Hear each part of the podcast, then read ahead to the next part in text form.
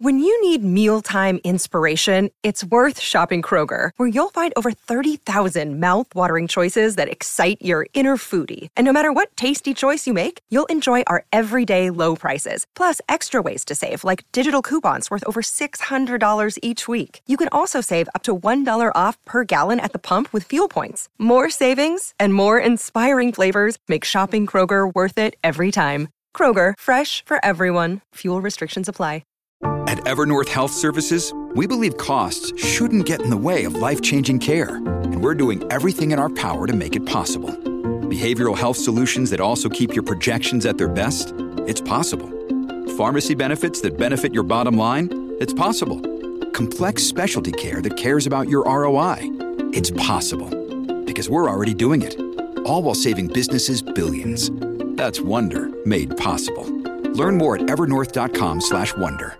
Hello, everybody. This is Marshall Poe. I'm the editor of the New Books Network. NBN listeners like to read books and buy them. So we thought we'd tell you that right now, our friends at Princeton University Press are having a remarkable site-wide sale. You can get 50% off books, including ebooks and audiobooks, with the code 50, F-I-F-T-Y, at checkout until May 31. You can save some real money on Princeton University Press books. I encourage you to go there and check it out.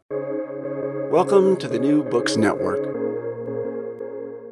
And we are live. Well, I'm live. Alex, you have a little COVID, so you're almost live. Live, yes, mostly there, yes. It's wonderful to see you. So, ladies and gentlemen, I want to introduce Alex Zablotsky, the managing director of PJ Library.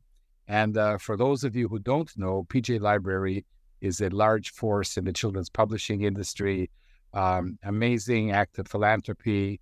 And I'm lucky, super lucky, to have the managing director right here with me. I would say right here, but I'm in Israel, and you're somewhere in America. I mean, yes, West Hartford, Connecticut. And so I'll just mention that I'm Mel Rosenberg, and I am fortunate to be the host of the Children's Literature Channel of the New Books Network. And with me is the wonderful Alex Zablotsky. So Alex, let's start out talking about PJ Library, and then we'll talk a little bit about you, and then we'll talk about the situation of the Jewish people and other minor items. Sure. Happy to be here. The floor is yours. The internet is yours. Thank you. So I'm very happy to be here with you and to talk about PJ Library.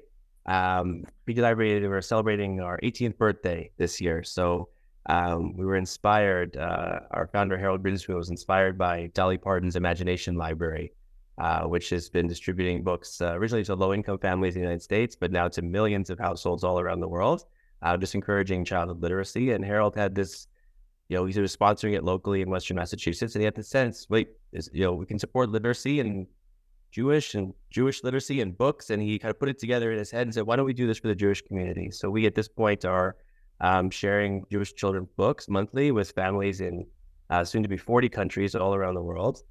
Our largest programs are actually in Israel and in the United States, in 7 different languages every month.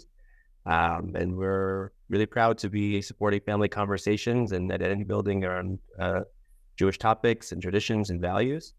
And it's 18 years and continuing to grow. Okay, wonderful. So a few words about Harold and his family. Sure. So Harold is 94 years young. He was born in... Kainai Hora is the Jews. Yes, exactly right.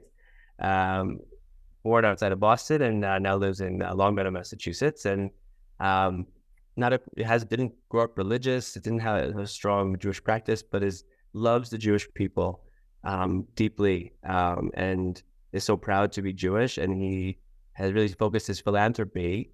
He was successful in real estate, and he's built a real estate company, and his philanthropy is really focused on supporting the Jewish community through PJ Library and supporting families in Jewish literacy.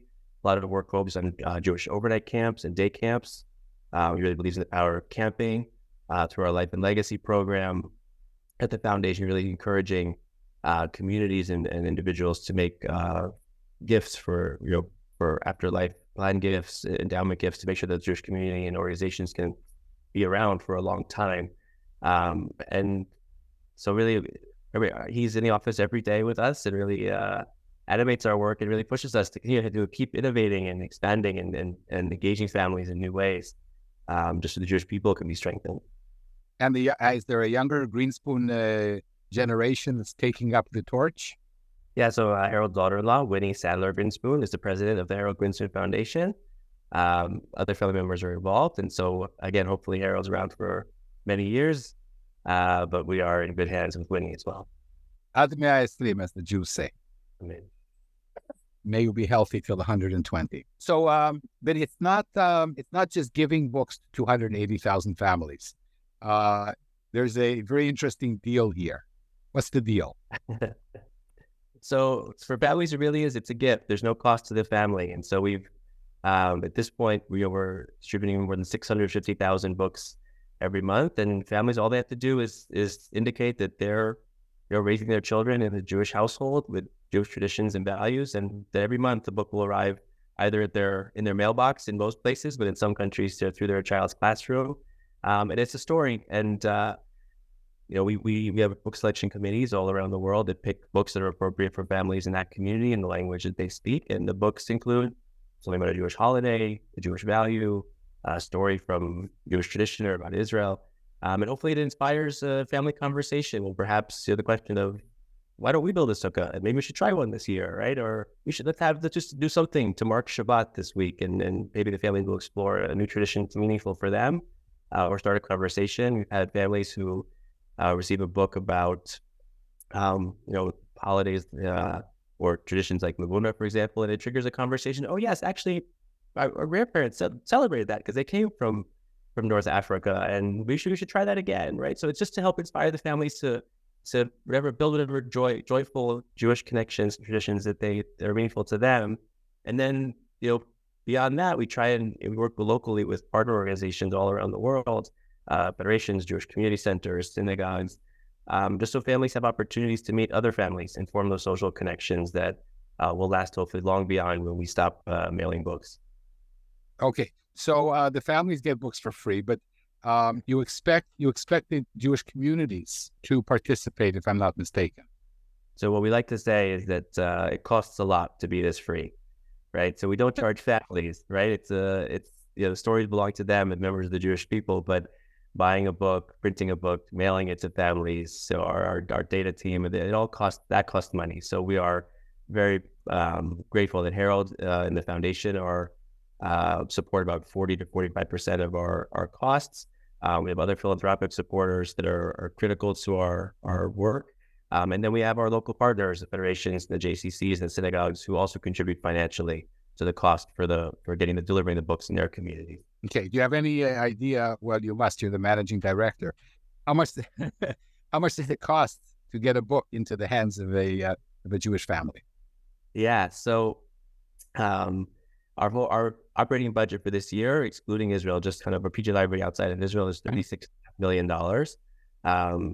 So a lot of that goes towards actually buying and shipping of books. A lot of that is our team and all the other things we're doing in that community engagement work, and all the kind of additional family experience elements that we do in terms of storytelling podcasts, and we author stewardship trips to Israel and all sorts of other fun things. But the cost of delivering a book to a family, we've held that constant for our community partners at $40 a year. $40 a year? Per child, yes. For how many books is that? That's one book a month, so it's 12 books a year. So $40 for 12 books. That's right. Wow, you can't go wrong. Yeah, which again is, compared to you walk into a store, a bookstore, it's a pretty good deal. Okay, so let's talk about Israel, and then we're going to talk about the non-Jewish community, and its importance here in understanding our culture, our traditions, and sharing these wonderful books that you publish. So I live in Israel, where we have over 7 million Jewish people, religious, not religious, semi-religious, Jews who pray every day and keep kosher, and Jews who never keep kosher and don't pray at all. And we have a community of almost 2 million Arabs who read in Arabic. And in Israel, it's the kind of an irony. You have one of the biggest philanthropic organizations sending books in Arabic to children.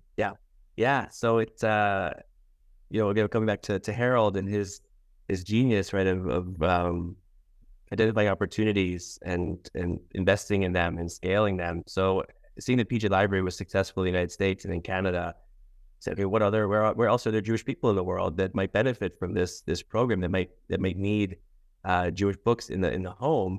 And so we looked to Israel, and it was a happy accident that books are just too big to fit in mailboxes in Israel. The dimensions don't work.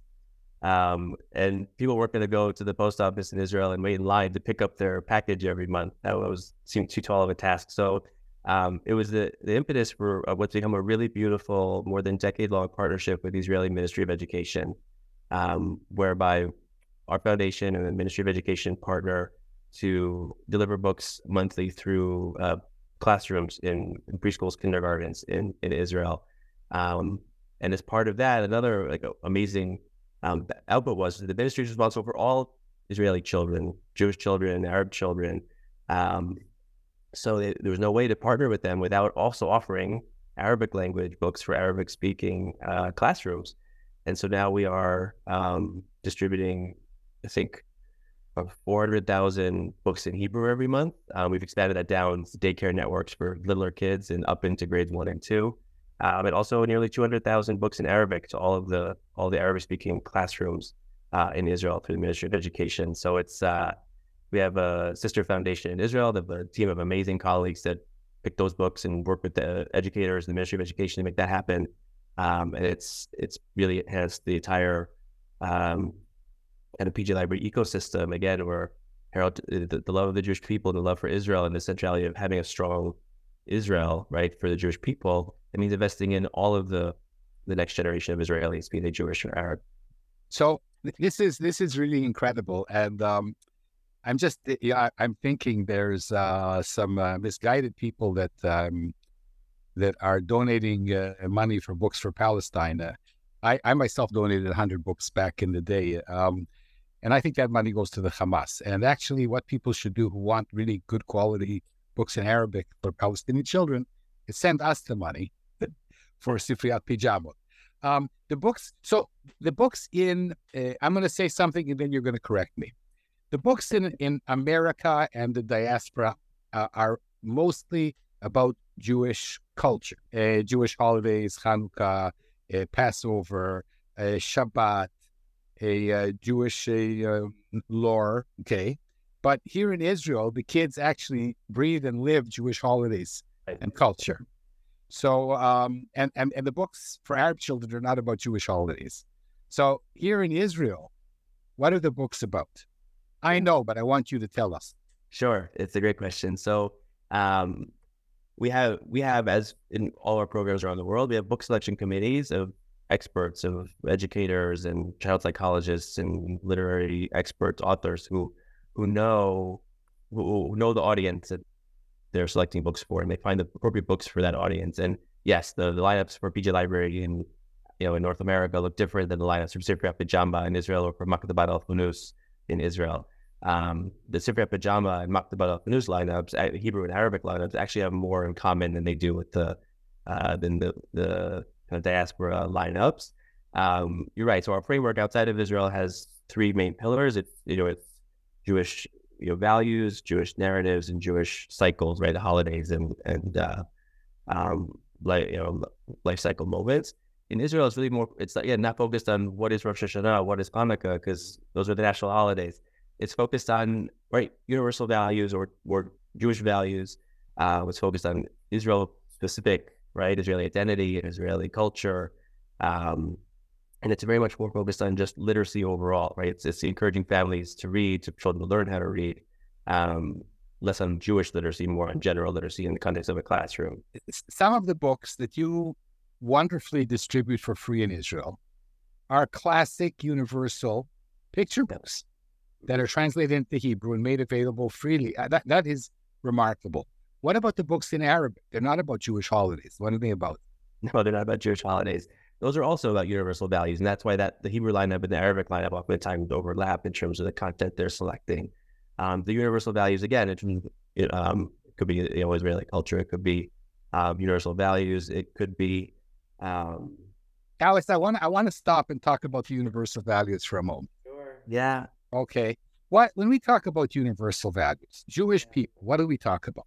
The first thing is what we say in Yiddish, zu sein ein Mensch, right? Right. להיות ben Adam. Be a good person. That's right. Be a good person. And these values began with the Bible, and they've crossed over into Western religion, into Christianity and Islam, right? These are universal values. We can maybe take a little credit for being the people who got it going. But, be a good person, be kind to your fellow man. If you're a dinosaur in first grade, you don't teach your classmates. These are values that we share with our community, the Israeli community, the Arab community living in Israel. And after the war is over, maybe we will actually be able to share some books with universal values in Gaza. This is my personal dream. But let's go back now. So I have a major question I want to ask. Yeah. I grew up in Canada. People assumed that I had horns. People assumed that I killed Jesus. People assumed that all Jews are bad, and it's been over 50 years, and it hasn't changed. Anti-Semitism is growing. People hate the Jews. Yeah. So my general question is, you're doing such wonderful work, sharing Jewish culture, Jewish history, Jewish values, universal values. Shouldn't PJ now reconsider that instead of sending out books only to Jewish kids, we should be sending out books to all the kids in America who want to learn more about the Jewish people? Maybe they will actually end up loving us. It's been particularly, it's interesting working with someone like Harold, who again, 94 years old, and can say firsthand what the news headlines were, right? What it was like to live in the 1930s, right? The 1940s. And he recalls the anti-Semitism of those moments.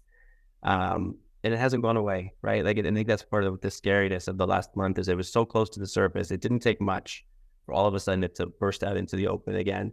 It's something we hear from subscriber families. We're in touch every month with 200,000 households in the U.S. and Canada. We hear from them, and they're scared. It's painful. It's really difficult. And a lot of what we hear is that, for many, their children are the only Jewish child in their classroom, right, in their public school classroom, or they live in a neighborhood where they're the only Jewish family. And what does it look like? How do they, right, are proudly Jewish? How do they explain? How do you encourage what you said? Like, how do you encourage everyone to not hate, not fear, but to let me ask you the following question. Books are a really powerful way to do that. Like, I guess I'm agreeing with you that I think it's books, and children's books in particular, are. I want you to agree with me more, because I am losing. I'm sitting here in Israel. Yeah. And I'm losing my cool as we go along. Yeah. And, I could say, well, I've been telling people for 50 years that North America is a very anti-Semitic place. The world is an anti-Semitic place. And people would say, oh, no, you were up in the 50s. I say, no, and I'm right. And that doesn't help me at all. Right. That doesn't help me out. But I want to ask you, you're the managing director of this wonderful, wonderful philanthropic organization that shares all the beautiful things of Yiddishkeit, of Judaism, here and in Israel and among our Arab community. Yeah. And I want to ask you, talk about universal values, okay? What is the universal value that we teach as Jews, as Christians, as Muslims, universal values that isn't the Jewish value? They're all the same. And universal, we're back to that question. Universal might be the wrong way of saying it. It's they're shared values, right? That you could list at that, like a value that we all share, or a value that in our particular context, right? You're like, right, and in a lot of our books, we put from the first page, like, here's the passage from the Bible, or from our texts, right, in terms of the Talmud. Like, where's this come from? Where's this grounded from in our tradition?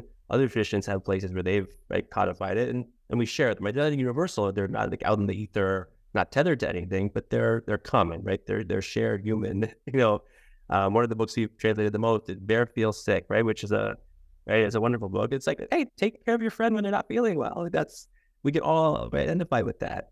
And I think those are really important to find our own connection to those and understand that we have other tradition and communities have connections too. But there's also something about sending particularly Jewish books, say this is a positive Jewish narrative about what it's like to be a Jewish person today or historically, or here's understanding why, right? Why at a certain point in time, right? Why are Jews lighting, Hanukkot in their windows or the menorahs? And they're like, why, where's that coming from? What's the story here?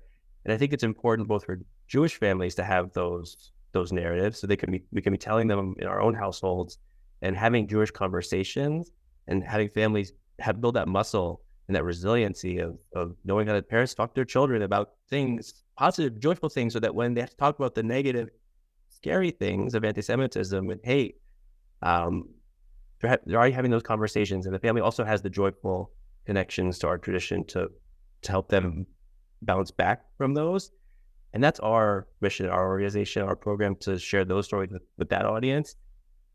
100% agree that it would be wonderful for more of those narratives to be shared in the broader audiences in public schools and libraries to general, wherever people are getting their children's books. And that's why we are, I'm very proud of the work that we're doing, working with authors and with publishers to just encourage more Jewish stories to be published and distributed in the general trade. I don't know, at this moment, it's not for us to pick up distributing to the entire, right, American or Canadian population, but, working to make sure that authors and illustrators who want to tell Jewish stories and illustrate Jewish stories feel confident and are supported, coached and financially, right? So incentivized to do that, put them out into the world, and encouraging publishers to look at Jewish stories as these should be part of your diversity agenda in terms of making sure that these narratives are included, not just a Hanukkah story, but all more Jewish narratives, so people can get in and understand better what it is. Yeah, man. Alex, yeah. So I'm with you, and there's nothing like a good picture book to share friendship and warmth and humanity. Right. And I'm betting you that there are over 100 million families in the States right now that if there were a mechanism to bring them books about Jewish values and Jewish customs and Jewish holidays, they would want to share those books with their family. Yeah. So we have to work on a way to do that. Right. And the good news is that there are mechanisms to get books, right? There are whole distribution and marketing wings of publishing agencies to get books into. Yeah, but I mean, if you're a non-Jewish family in Arkansas, right, you can't get the books for free. Not from PJ Library, no, but we make sure are in their public library and in their classrooms and making sure that that's good. But I want to take this one step further. If there are some philanthropists who love the Jewish people, and they should love the Jewish people, okay? And they want to bring to a community, a Christian community. Alex, I'm 72 years old, okay? Jewish people generally think that Jesus was a rabbi. They don't think that he was the son of God, but he was Jewish. He had a circumcision. He had a bar mitzvah. He spoke Hebrew and Aramaic. His mom was Jewish. And the values that Christianity shares of being a good human being are the same values. The traditions are different. We're very similar people, and we. I think that we have to find a Harold Grinspoons from the non-Jewish community who want in communities in America to bring your wonderful, marvelous books, okay, for free into the hands of young children, so they will have a better understanding of the Jewish people. And when they have the Jewish kid in school, who's the only Jewish kid, they won't say to him, "You're a dirty Jew, you killed Jesus, you bomb innocent people." That's terrible. So it has to come from both directions. We have to educate our people, but we also have to educate with love the world and say, look, all of the good, upstanding morals of the Western world started with Judaism. I'm sorry. Well, I would say, listen, I think in the same way that, we were inspired by Dolly Parton's Imagination Library and the Dollywood Foundation, and the team there has been incredibly generous with us over the years, and they're wonderful colleagues. More than happy to pass that forward. If anyone is interested in a conversation about what that might look like, please be in touch with us, and we're happy to have that conversation and explore it. And I would also say, just as a note, that of the more than 700 titles that we've distributed over our 18 years, we've only published maybe 45 of them. The vast majority, we purchased the books from all the publishers, you know, the large, small. Yeah, but Alex, you're the ones who give them away for free. Right, but all I'm saying is, like, those books are available. They're there to be purchased, additional copies, and distributed. We don't have a monopoly on this content or on this on the United States. I'll tell you something. The first five families that approach you, and say, Alex, we're not Jewish, but we want our children to learn more about Jewish values, traditions. Okay, I will pay you $40 each for those families to get the year subscription for free of your wonderful books. How's that? So yeah, happy to have the conversation with that person that steps forward, because I would never say no to a conversation. Okay, great. And I think in terms of it's, you know, we also at the moment estimate that we're serving about 30% of the Jewish households in the United States and Canada. That means there's lots from our community that we want to make sure we're reaching also, and they're, you know, not saying no, but it's a matter of there's only so many hours in the day, so we have to make sure that we're trying to do as much good as we can. I will help you. I will pay the $200 for each child, and I will lick the stamps. Good. Okay. So let's now move on, because so many of our audience. Yeah. Are you having fun? It's great. Yeah. Okay, great. So now people want to learn about how to become a writer for PJ Library, how you select. I want to concentrate on picture books because that's my great passion. How do you select the books? And do you have to be a Jewish writer? How does it work? Yeah. Happy to focus on picture books. I'll just put a quick plug that we do offer books up through middle grade. So 4 books through middle grade is our kind of focus area. So you do not have to be Jewish. Anyone who's telling or illustrating a Jewish story, that's what we're looking for. And again, we've got our framework with our various, you know, make sure we're offering a well-rounded kind of lineup of Jewish narratives. And so we're always looking for, right, to fill those different gaps for different ages, for offering an increasingly diverse lineup in terms of representing different Jewish practice, in terms of different Jewish communities, stories from different parts of the Jewish world. So we love some of the classics, and, you know, we'll schedule them again, but we're constantly looking for both new stories and new storytellers. So in terms of, you know, we have a submission portal on our website, and I can promise you, even though it's going to take a minute, we do read every single submission. It can be a Word document, manuscript. We're not looking for public, you know, fully packaged books. We're happy to interact with authors or agents at the manuscript stage and offer feedback and suggestions or guidance in terms of which publishers to approach or ways to, you know, evolve that story to get it to a place where it's publishable. We have various webinars and offerings. We offer emerging authors, published authors, to help identify Jewish stories to write or to connect with others in that cohort experience, and to help. So, again, we're trying to incentivize. We have financial awards, so we are trying to encourage folks to take the time to write Jewish stories, because, again, we're looking constantly to be growing the pool of books that we can select from. So we're offering families the new and the best. Because that means, you know, back to, you know, classics, but we want to make sure we're telling the stories too, especially now that we've expanded to so many markets around the world. At the moment, we're still doing a lot of translating from English and Hebrew into Spanish, Portuguese, Russian, Ukrainian, German, but a call for those writing in those languages too. We'd love to be sending books that are written in the original German or the original Spanish. And not just translating from the other wonderful books we have at our disposal. That's wonderful. So you're the managing director, so I know you can answer this question. A few statistics. Yeah. How many submissions do you get, let's say, a month from authors? Months? We get about 1,000 a year. So I already divide that by 12.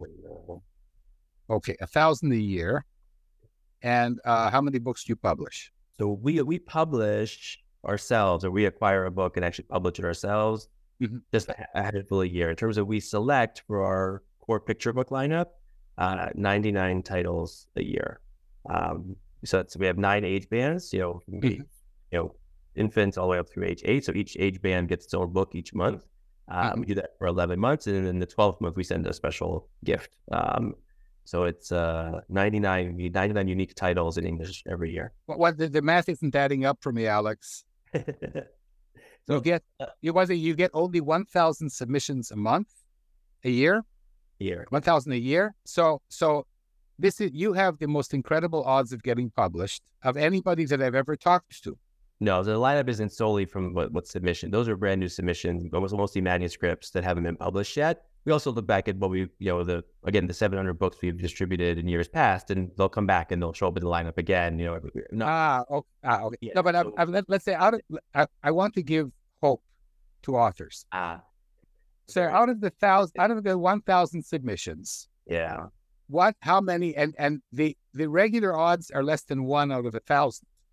So anything bigger than 1 is great. So what is your number out of 1,000 submissions? That's the neighborhood that we're sitting in. 1 out of 1,000.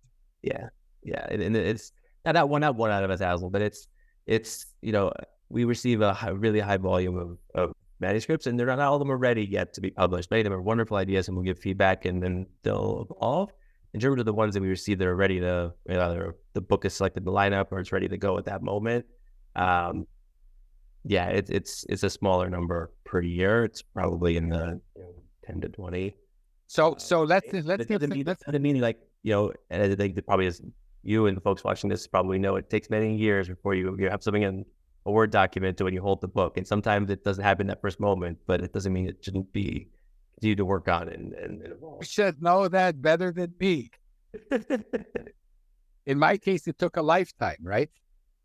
My first book came out here this year, and I was and I just had my Yom Huledet 2 days ago, so it can take 72 years. Yeah.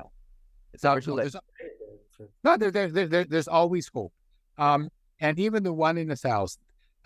But here is what people are going to say, and this is that you guys decide what Jewish values are, what is a good book. Here in Israel, for example, if your book is snatched up by Sifriyat Pijamot, wow, that's huge. The Ministry of Education distributes 100,000 books. It's crazy. Yeah. And in America, people have told me, well, submit to PJ. If they're interested, speak to me. Yeah. So you guys are more than just readers of books. You also are people who decide what kind of Jewish material is going to get published for kids, and that's a little bit, it's a responsibility. Yeah, it's something we don't take lightly. We talk about it internally, and we want to make sure we're doing as good a job as we can. Again, offering a well-rounded lineup in terms of the spectrum of values and holidays and narratives that we're showcasing in terms of the styles of art that we're including in the lineup, that the authors are working with, the publishers are working with. We try and be a good actor in the system, but I think that's the flip side of having been able to have the reach that we've been able to accomplish. That yes, when we're purchasing a picture book for our lineup, usually we're purchasing at the moment somewhere between 20 and 30,000 copies of that book. So we're aware of that dynamic, and we are trying to think about the various things and try and make the best decisions we can, mindful of that. No, it's great. So like a regular print run for a small publisher will be a few thousand, 8,000 or 10,000 books. Yeah. And you guys, when you make that 1 in 1,000 choice, bang, 30,000 copies. Yeah.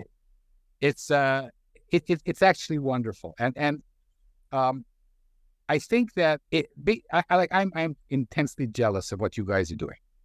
I really think it's wonderful, and I can't wait to see how this develops over the years. Yeah.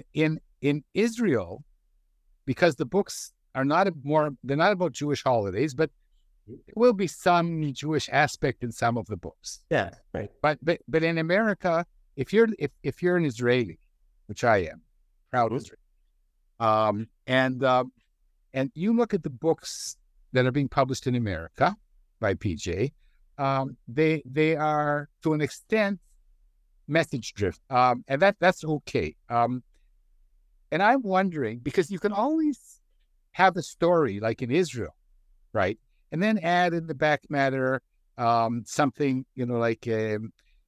Are you open? I'm beating around the bush. I open to stories that don't have Hanukkah, don't have a Yarmulke, don't have a Sabbath, a Jewish rabbi, stories about universal values that can be loved by Jewish children and other children. Robert Munsch has a terrific book, and the kids have skull caps. Mm-hmm. It's obviously Jewish kids. It's a story about the red-haired guy, if I'm not mistaken. Mm-hmm. And Munsch is not Jewish, and as far as I know, and there's nothing about Judaism in the story, but the kids have skull caps. Well, where does it become, like, if you see a great story? What makes a Jewish book, right? Like, what's that's the question, right? Like, what? Yeah, what sorry, took me seven minutes to ask that. Yeah. It could be any number of things, and I think we're trying to strike the right balance, and we're constantly, we survey families after every book we send out to get their feedback. We rate everybody. We're trying constantly to calibrate, right, what the right balance is in the lineup, and that's the great benefit and the luxury that we have that I'm grateful for, that we send a book every single month, right? So you look at the course of a year, okay, you have one like this and two like that and one here. So it's about the full experience of a family, right? We look at it over a year, over 3 years, over maybe 9 years in the program, 12 years in the program. Like, what's the full body of books? What's the full bookshelf look like, right?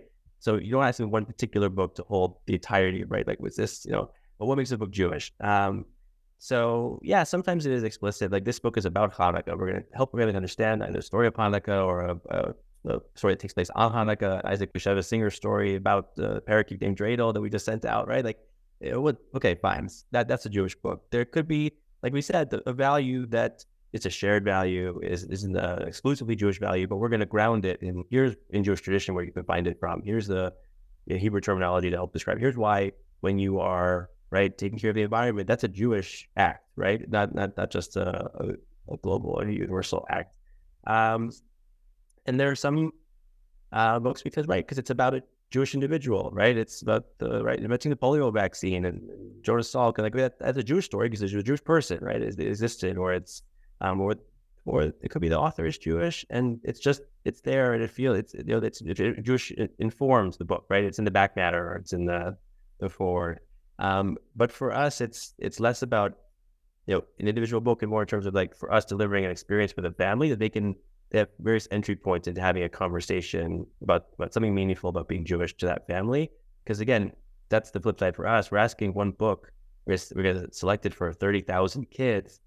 It's hard to find one piece of content that resonates for 30,000 people, right? So we really, from our kind of core model, assumes, like, let's look at the full bookshelf when they're done, and hopefully enough of those books have become, like, treasured favorites that they've triggered conversations that are really meaningful. Okay, so two questions. I have now a bunch of quick questions. Okay. What is the most loved picture book that PJ Library has done? Yeah, I don't want to try to get it, but that depends on who you ask. Every person has their I'm asking you, Alex. One of my favorites. I'll give you two answers. One, at the moment, there's a book called Purim, which is about cats celebrating the holiday of Purim. Even though it's not Purim time right now, my daughter continues, she's 4, she insists on continuing reading that one. So that's a favorite right now because I sit down with her, I get to read it every day about the cats and Purim. But I go back to one of the earliest books that my son, who's 7 now, his first book got for the program was a book called Todah, which is Hebrew for thank you. And it's just a really sweet board book about saying thank you and being appreciative. And it was one of the first books I sat and read with him when he was an infant, right? It's a small kid, and it makes me feel good, right? I like that book personally. You ask Harold, his favorite, he loves the Schmutzy family. It's about a family who all week is a huge mess, and then Shabbat comes and they get clean, and he loves the art, and he loves the, so everyone has their favorites. And I will tell you, we're oftentimes surprised. The committee thinks a book is an A+ book, and families are like, nah, it's fine. And then other books, the committee says, okay, we'll send it. And families are like, we love this one, right? And so there's a balance too, because everyone has their favorite. Look, if publishers knew in advance. Right, so we're, the same. Yeah. So, okay, so let's give some advice to our authors. PJ Library is always open for submissions. The submission process is easy. Yep. It's anonymous, yep. And people should submit. Jewish authors, non-Jewish authors should definitely submit, yep. because the upside is wonderful. And we're getting rejected up most of the time anyway, so it's okay. But I want you to give some insider information, yeah. Alex. Like, what are you guys looking for? Are you yeah. really looking for more Hanukkah stories? You want a Tu B'Shvat story? Well, give us some yeah. something to work on here. So if I had my choice of holidays, it would probably not be Hanukkah, because if you look at the books that trade publishers are publishing, Hanukkah's covered, Passover is pretty good, Rosh Hashanah to an extent. So the other holidays, right? The ones that there, you know, a great book about the holiday of Shavuot, for example, we wonderful, right? I would say that I think we are really looking at for board books at the moment. Obviously, always picture books, but having board books that have strong Jewish content, right? That they're going to help that parent have a Jewish moment with their child. It is it's hard to do in 30 words, but that's something we're looking for. Also, I think for older ages, 7 and 8, approaching middle grade, but still picture book format. We're looking for, those are the areas where we're looking for more there. And Israel narratives, honestly, is a big one for us. I think we have increased the volume of books that we're translating from Sifriyat Pijamot or from Hebrew into English, and a lot of those work beautifully. But more narratives about Israelis, about living in Israel today, in terms of that are authentically Israeli, that are written for American or a non-Israeli audience. Typically, April every year around Yom HaAtzmaut, Israel Independence Day, we try and have every book in the lineup be focused on Israel, but Israel is a core part of our framework, and having developing connections between Jewish families outside of Israel and to Israel in whatever way it works for them, right? In terms of but having a connection, right? Some kind of emotional pull to Israel, we think is a core part of being Jewish. So more Israeli narratives is also something we're looking for. That's wonderful. And looking over your old CV, you've been involved all the time in things that are involved with education and giving. Is this your favorite position?